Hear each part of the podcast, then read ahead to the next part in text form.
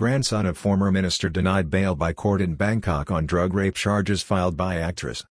Sister of the actress claims that she was offered money by the accused as she filed further police complaints for defamation and giving false evidence to police concerning a criminal allegation against the defendant claiming blackmail. Her lawyer insisted to the criminal court that the defendant was likely to tamper with evidence if granted temporary release or bail.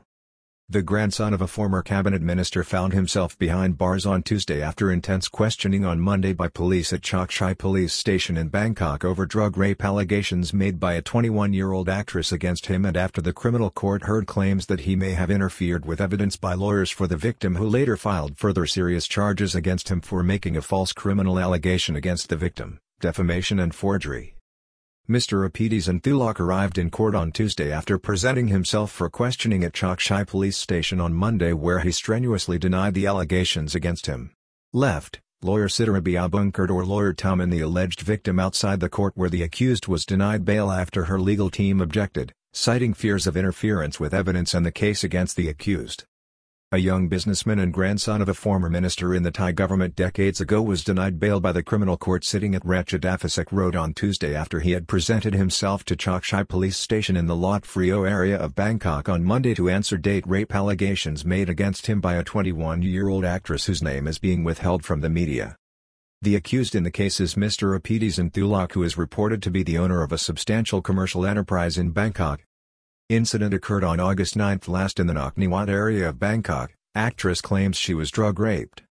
It is understood that the allegations center on an incident which occurred at a pool villa situated in the fashionable Nok Wat area of the Lat Phrao suburb of Bangkok on August 9 last during which the victim claims she was raped and sexually assaulted by the accused after being administered sleeping pills possibly contained in an alcoholic beverage.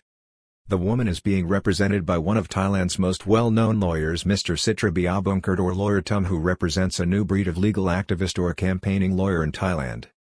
Mr. Sitra played a key role last year in exposing police corruption and the horrific murder of 24-year-old drug dealer Jirapong Thanapat in Nakhon Sawan at the hands of police Colonel Thitisan Utthanaphon or Ferrari Joe the police commander in the center of Nakhon up to August 2021 last. Campaigning lawyer Sitra Biabunkert played a key role in the Ferrari Joe expose last year which shocked Thailand and led to capital murder convictions.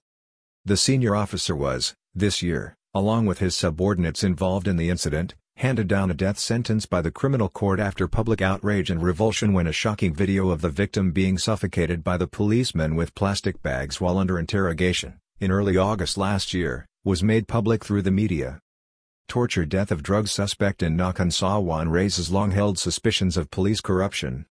Ferrari Joe could still face the death penalty when the case outcome is later reviewed by the Court of Appeal. On Monday, after the suspect in the case, Mr. Apidis confidently presented himself at Chok Chai police station. It is reported that he denied the allegations before him robustly and strenuously during more than nine hours of interrogation. Accused man strongly denies the accusations against him and suggested that there was an ulterior motive. He also gave media interviews in which he rejected any wrongdoing and according to the legal team representing the actress pressing charges, suggested that the charges were trumped up in an attempt to blackmail him. In court, on Tuesday, police at Chok Chai police station led by Police Colonel Pornthai Wong, the director of the station, pressed rape charges against the accused and also applied for an order detaining him until September 12 next as the investigation into the charges against him moves forward. This was followed by an application by the accused for bail on the basis of a cash surety of 200,000. Accused unhappy with a key police officer. However, the legal team for the victim, having previously expressed dissatisfaction about previous representations of a police officer initially handling the case, objected because of claims the accused had tampered with phone chat messages which are essential to the prosecution of the case. The police officer was named as Police Lieutenant Colonel Aparak Bunak, the deputy head of investigation at Chok Chai police station who was the subject of a complaint by the actress for failing to present sufficient evidence in the matter and therefore running the risk of the case being dismissed. The court was also told that the accused had refused to let the investigating officer at Chok Chai police station access his smartphone as part of the investigation. Lawyers for the actress told the court that the accused was likely to interfere with evidence if granted temporary release. Court heard a claim the accused deleted a chat message that was at the center of the case against him.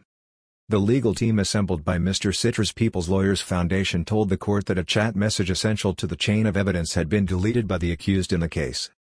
The court refused the bail request although a second application is considered likely on new grounds and with stricter conditions.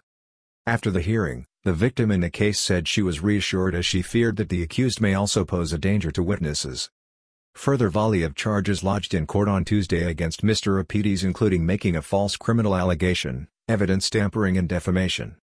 Her legal team also again attended Chok Chai police station and presented a range of new charges and complaints against the defendant including presenting false evidence of a criminal offense under Section 179 of the Criminal Code by suggesting that the actress had tried to blackmail the accused a charge of destroying or interfering with evidence under Section 188 and another charge of forgery under Section 264 as well as a charge of defaming the victim in the case. They also called for the accused to be prosecuted under the Computer Crime Act for illicit interference with a computer system. Speaking with reporters, an older sister of the victim told them that the only party that had raised money in this process had been the accused but her sister refused to accept it and was looking instead for justice. The victim told reporters that her behavior on August 9 was not, in any way, sexually suggestive nor did she take sleeping pills. She admitted that he had consumed alcohol but in a moderate quantity and revealed that she had been the subject of medical examinations and tests to substantiate her claims. The actress accused Mr. Apidis of threatening to discredit her in various video clips which were presented to the police.